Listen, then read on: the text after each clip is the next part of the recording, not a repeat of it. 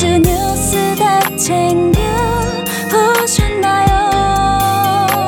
yeah. 깔끔한 분석, 통쾌한 해설, 유쾌한 토론까지.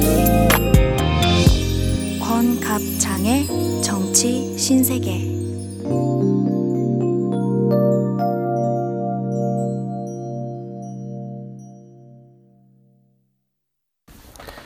안녕하세요. 권순욱입니다. 이 방송은 제 유튜브 채널에 올린 브리핑 동영상을 권갑장 청취자분들을 위해 음성 파일로 변환한 것입니다. 더 빨리 실시간으로 브리핑 받으실 분들은 유튜브에서 권순욱으로 검색하시면 그리고 채널을 구독해 주시면 빨리 받아보실 수 있습니다. 안녕하세요. 권순욱입니다. 페이스북 그리고 권갑장의 정치 신세계 팟캐스트에서만 배웠었는데 이제 유튜브에서 첫 인사를 드립니다.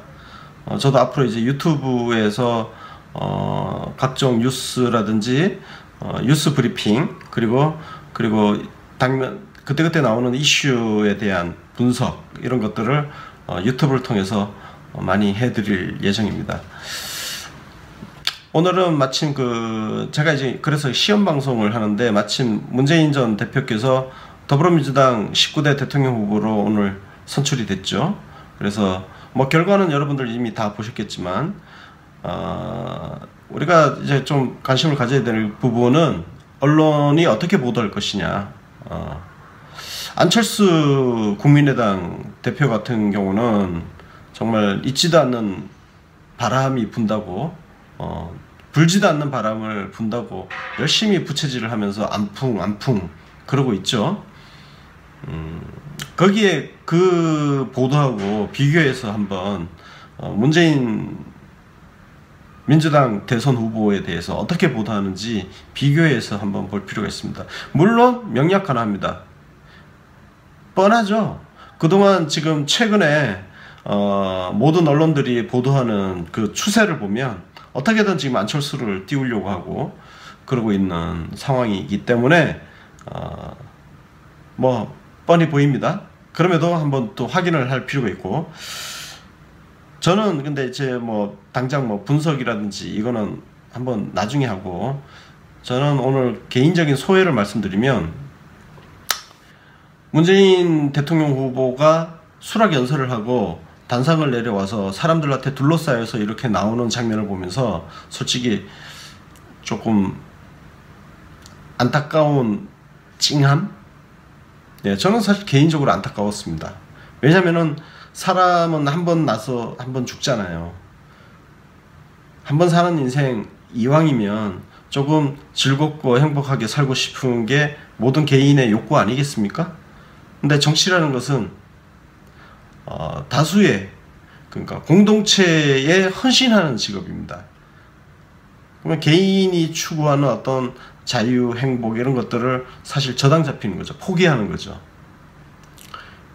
더군다나 문재인 대통령 후보가 19대 대통령에 당선된다 하더라도 그가 걸어가야 할 앞길이 순탄치 않다는 거. 굉장히 가시밭길이 예상이 되고 있습니다.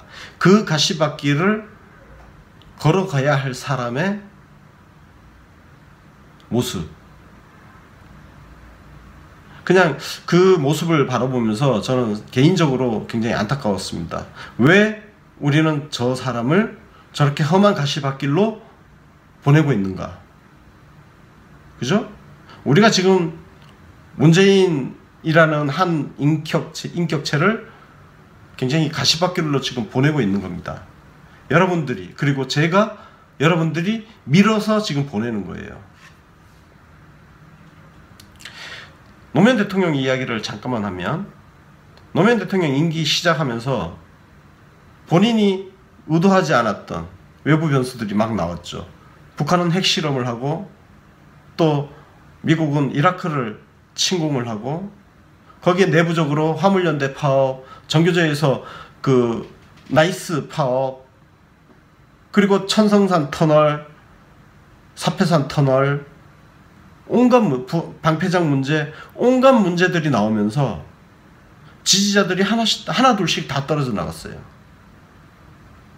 그야말로 고립무원이 되었죠. 이 지점에서 지지자들의 공동 책임을 저는 말씀드리고 싶은 거예요. 가시밭길로 밀어넣었으면 책임도 져야 되는 거 아니냐. 물론 무슨 종교적으로 신앙적으로 그렇게 지지하고 믿으라는 이야기가 아니에요. 우리가 비판의식은 가져야 돼요. 그럼에도 불구하고 5천만인이 원하는 소망이란 것은, 꿈이란 것은 5천만 개예요. 그리고 우리 개개인 한 사람이 꿈꾸는 세상의 모습도 정말 각양각색입니다.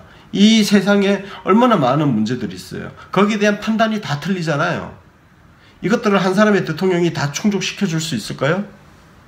절대 못하죠. 불가능하죠. 그런데 내 마음에 안 드는 무언가를 하나 했다고 해서 지지 철회하고 그렇게 하나둘 다 떨어져 나가면, 그러면 개인의 행복을 포기하고 저 가시밭길로 간 사람은 뭐가 되죠? 저는 이걸 정말 말씀드리고 싶어요. 그래서 저는 사실 그렇게 막 즐겁지가 않았습니다. 단상을 내려와서 많은 사람들에 둘러싸여서 걸어가는 문재인이라는 한 인간을 보면서 눈물이 핑 돌았습니다. 안타까웠어요.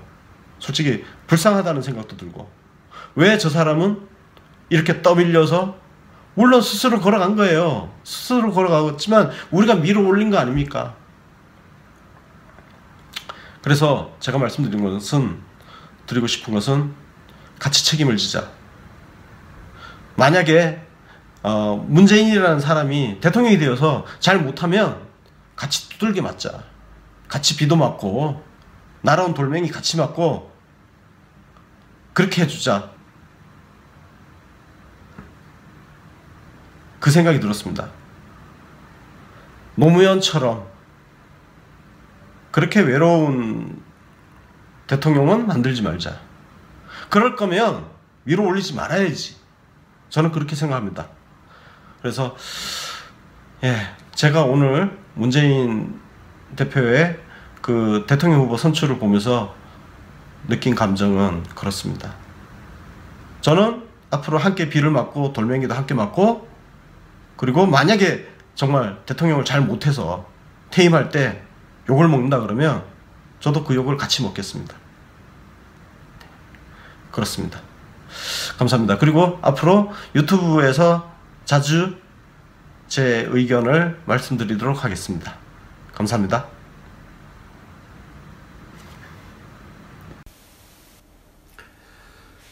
안녕하세요. 권순욱입니다. 오늘 한겨레, 경향, 오마이뉴스, 소위 진보를 자처하는 언론의 노골적인 선거 개입에 대해서 또 말씀을 드려야 될 것 같습니다. 이제 지금 새벽 2시 반이니까 어제죠. 어제 안철수 국민의당 대통령 후보가 아주 중대한 발언을 했습니다. 당론과 다르게 사드 배치에 찬성하는 의견을 밝혔습니다.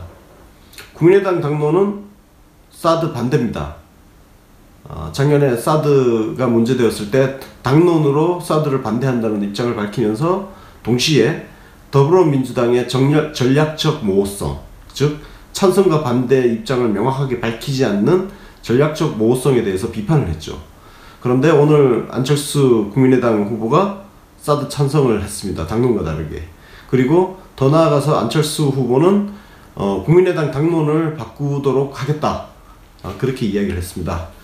그러면 한겨레, 경향, 오마이는 어떻게 보도를 했을까요? 홈페이지에 들어가 보시면 메인 화면에 기사 자체가 없습니다. 기사가 없고 양강구도만 부추기는 그런 기사가 있죠. 그러면 사드에 대해서 한겨레, 경향, 오마이는 어떤 스탠스를 취했느냐? 어땠을 것 같습니까? 진보를 자처하는 언론답게 엄청나게 반대를 했죠. 네, 반대를 했습니다. 사설까지 썼습니다. 그랬던 언론들이 지금 사드 찬성을 하는, 그것도 일국의 대통령이 되겠다고 하는 사람의 그 무게감이 다르지 않습니까? 예를 들어서 그럼 안철수 후보가 대통령이 되면 사드를 진짜 그대로 추진하겠다는 건데, 그러면 한겨레 경향 오마이뉴스는 사설을 썼던 그 입장과 다르게 이제는 그냥 그거 찬성하겠다는 건가요? 거기에 대해서 이런 방구 말도 없습니다. 그리고 메인 화면에서는 문재인 안철수 양강구도를 부각하는 그런 기사만 있죠. 그리고 전주에서 그 사진 조직폭력배 출신들이 같이 그 병풍처럼 뒤에 둘러싸고 있는 그런 사진이 문제가 되고 있죠. 그걸 팩트체크 한다면서 국민의당을 편들어주는, 뭐 편들어줄 수 있죠. 예, 팩트체크 해가지고 문제가 뭐 없다 그러면 뭐 할 수 있습니다. 자, 거기에 대해서 제가 문제 삼지 않겠습니다.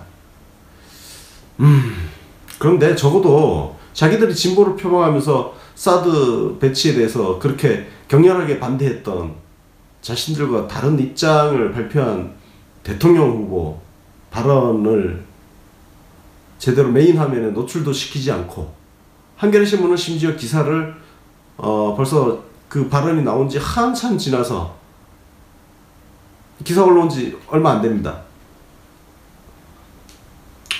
이게 양심이 있는 언론입니까? 이게 진보예요? 에? 이런 게 진보야? 진보는 개뿔. 대한민국 운동권들, 그죠? 옛날에 80년대 뭐 NL이니 PD니 해가지고, 저도 그 80년대 학번입니다. 87학번인데요 그렇게 비장하게 무슨 NL, PD 해가지고 갈라져서 자기들끼리 피 터지게 싸우고 노선투쟁이랍시고 운동하던 사람들이 참, 나라가 빠졌으면 퇴장을 하던가, 아직도 쾌쾌목인 그런 이념 보따리 들고 앉아가지고 몇십 년을 울고 먹고 말이야. 그게 무슨 진보예요, 진보. 진보는 개뿔. 그러면 일관성이라도 있어야 될 거 아니에요, 지금. 일관성도 없어. 양심도 없어. 그러니까 이렇게 정치에 개입하는 언론이 조중동을 비판한다고요? 예. 한겨레 경향 오마이는요, 조중동을 비판할 자격이 없는 언론사들입니다. 이 점을 분명히 밝혀두고요. 여러분들은 한겨레 경향 오마이를 확실하게 버리셔야 됩니다. 저는 그게 언론개혁으로 가는 길이라고 생각합니다. 언론개혁으로 가는 길이라고 확신을 하고 있습니다. 이제 그런 언론에 우리가 뭐 언론 없어도 시민들의 역량으로 밀고 갈 수 있습니다. 저는 시민사회의 역량이 굉장히 많이 커졌다고 믿고 있습니다. 그래서 저도 뭐 언론사 그만두고 이렇게 유튜브에서 방송하고 있잖아요. 그리고 언론사 출신 아닌 분들도 많이 하고 있죠. 예, 그렇게 하면 됩니다. 그래서 여러분도 한번 하여튼 한겨레 경향 오마이 메인 화면 가보십시오. 과관입니다, 과관. 정치 언론, 더러운 정치질을 하는 언론이 어떤 건지 민낯을 볼 수 있을 것 같습니다. 한겨레 경향 오마이 정치질 하지 마시고 대통령 선거에 손 떼고 언론의 본분이 뭔지 다시 한번 생각해 보기 바랍니다. 난 당신들이 정신 차릴 거라고 생각하진 않아요. 그래도 충고를 하는 겁니다. 새벽이 늦었는데 주무십시오.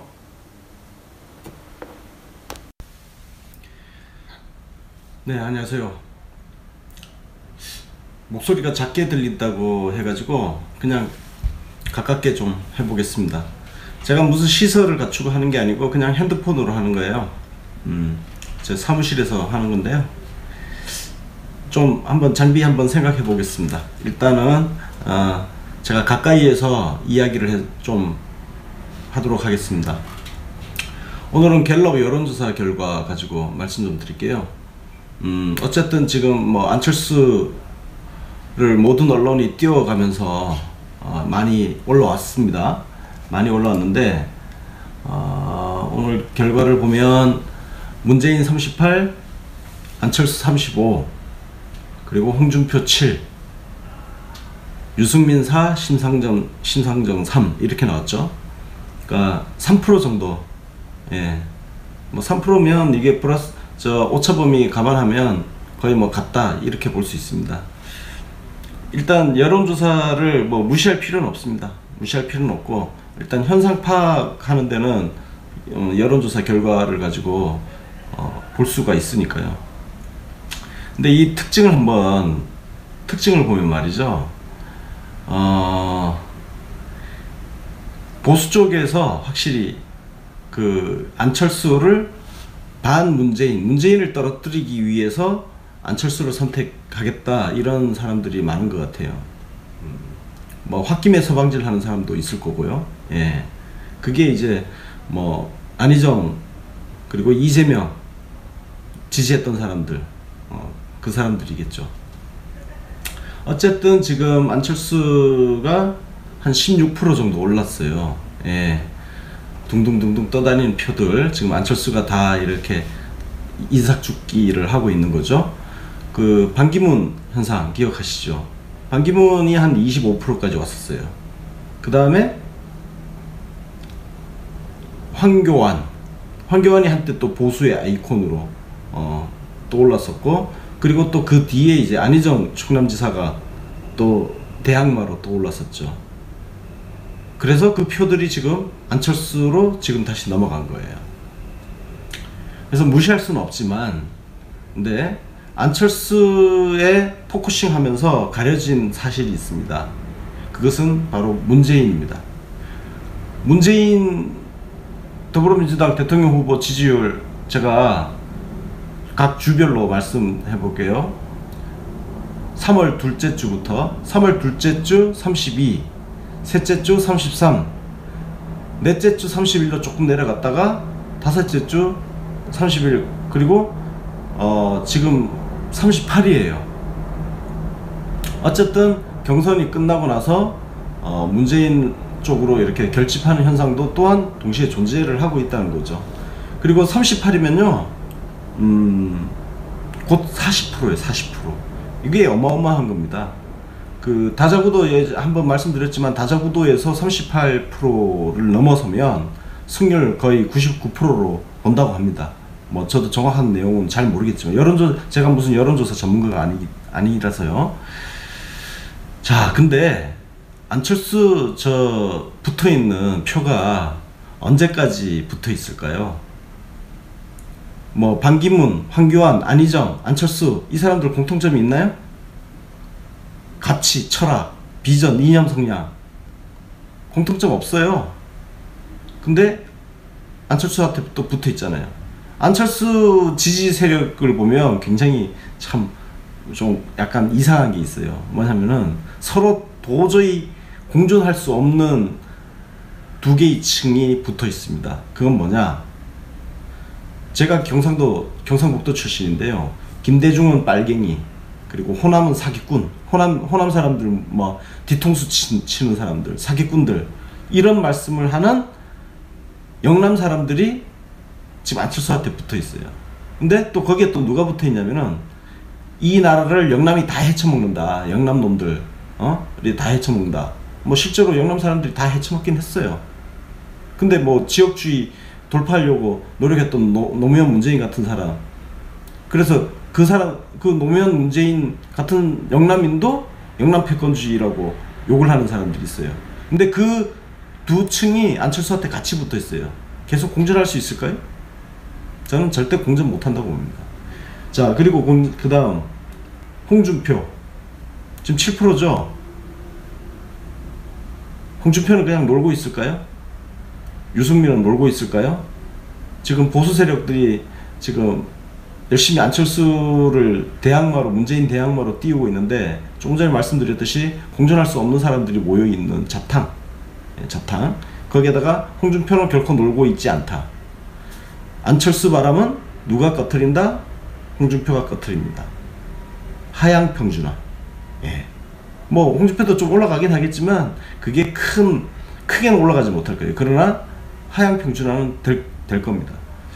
그래서 여론조사를 저는 오늘 여론조사에서는 문재인 38%에 더 주목해야 된다. 이제 곧 40% 뚫고 가는 게 중요하다. 그 말씀을 드리고 싶습니다. 감사합니다.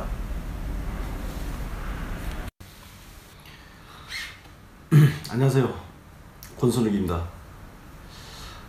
제가 조금 화면을 보니까 좀 초췌해 보이네요.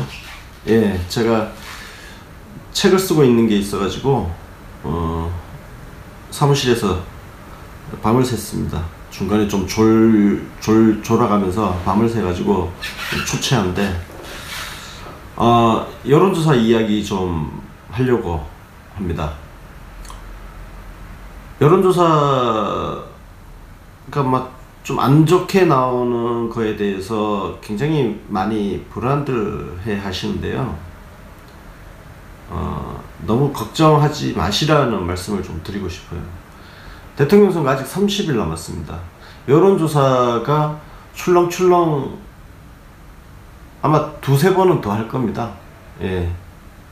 그리고 일단 홍준표 경남도지사가 아마 9일 밤 11시 59분에 사퇴 선언을 하겠죠. 그래서 보궐선거를 무산시키고 내일부터는 자유롭게 이제 대선 후보로 선거운동을 아마 할 겁니다. 예. 한번 뭔가 악마가 그 거대한 빙하에 갇혀있다가 지금 봉인 해제된 그런 느낌? 네. 아니 뭐 홍준표 지사가 악마라는 이야기는 아닙니다. 비유입니다. 예. 그분은 뭐 그분 나름대로 소신과 철학이 있는 거니까. 네, 여론조사는 보통 크게 이제 일주일 단위로 좀 보실 필요가 있는데요. 일주일 단위로 보면 이제 당장 뭐 월요일에 또 일요일 저녁에 또 새로운 여론조사 나오겠죠. 뭐 문재인 대통령 후보 경쟁자인 안철수 후보가 치고 올라오는 뭐 그런 결과가 지금 나올 걸로 예상이 되고 있습니다. 그래서 걱정들을 많이 하시는데요. 지금 조사 결과니까 언제 조사를 했겠습니까? 좀 며칠 지났겠죠? 시차가 있습니다. 자, 진짜 민심의 출렁거림은 다음 주 조사를 한번 볼 필요가 있고요. 중요한 건 시선을 뺏기면 안 됩니다. 문재인 후보의 지지율을 보세요. 문재인 후보 지지율은 안 빠지고 있어요. 계속 우상향이에요. 계속 우상향. 저는 이게 더 중요하다고 보고 있고요. 문재인을 제외한 나머지 후보들의 지지율이 출렁출렁 거리는 겁니다. 예, 그 출렁출렁 거리는 와중에 보수라고 하는 조중동, 그 다음에 진보라고 하는 한경오, 심지어 극우라고 불리는 조갑제, 이분들이 전부 안철수를 밀고 있어요. 뭐 지금 일베, 박사모 이쪽에서도 안철수를 민다는 이야기가 있더라고요. 지금 그야말로 지금 상황은 진보 보수 뭐 가리지 않고 안철수를 밀고 있는 그런 형국. 아주 이상한 지금 상황인 거죠. 예. 서로 아주 원수 같은 사람들이 오직 하나, 반문재인, 예, 반문재인이라는 깃발 아래 하나가 되어 뭉쳐 있는 그런 상황인 거죠. 그러나 걱정 마십시오. 저게 얼마나 가겠습니까? 화무 11홍도 아니고 이제 조금 안철수 씨가 조금 올라왔는데 곧 꺼집니다. 네, 왜 꺼지느냐? 네, 홍준표 후보를 보시면 됩니다. 자꾸 그 안철수 후보 검증을 네거티브라고 이름을 붙이는데, 특히 뭐 한겨레 신문 같은 경우, 뭐 안철수 뜨자, 뭐 본격적으로 뭐 네거티브 어쩌고 이런 빌어먹을 새끼들. 한겨레는 진짜 아니 안철수가 사드 찬성으로 돌아서고 개성공단 그냥 그 폐쇄한 거 어쩔 수 없다는 식으로 재개 못한다는 식으로 이야기하는데 한겨레가 그랬던 언론입니까? 격렬하게 사드 반대했던 게 한겨레 아니야? 진짜 나쁜 새끼들이야. 진보 같은 소리하고. 한겨레 절도하십시오. 그리고 이거는 문재인을 지지하냐 안 하냐 이 문제가 아니에요. 뭔가 원칙이 문제예요. 언론의 본분을 저버린 사람들이에요. 그렇게 정치를 하면 안 되는 거예요, 언론이. 하여튼 여론조사 너무 겁먹지 마시고 좋게 나왔다고 해서 막 좋아하고 안 좋게 나왔다고 해서 너무 막 그냥 비관에 빠지고 그럴 필요 없다. 그냥 참고용이다. 그 말씀을 드리고 싶습니다. 뭐 자세한 얘기 또 한번 또 따로 할게요. 네.